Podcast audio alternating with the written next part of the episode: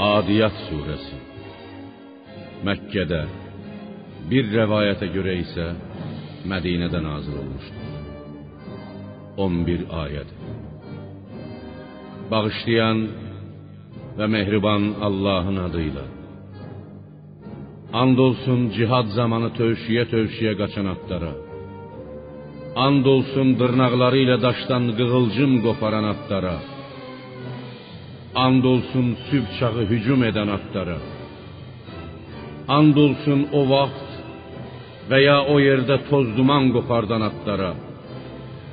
Sonra da onunla tozanaqla dəstəyə, düşmən dəstəsinə təpinən atlara ki, insan öz Rəbbinə qarşı çox nankördür. Və o özü də buna şahiddir. Həqiqətən insan var dövlətə çox hərisdir. Məyər o bilmirmi ki, qəbirlərdə olanlar dirilib çıxardılacağı, ürəklərdə olanlar faş ediləcəyi zaman həmin gün Rəbbi onları özlərinin bütün əməllərindən xəbərdar edəcəkdir. Cəzalarını verəcəkdir.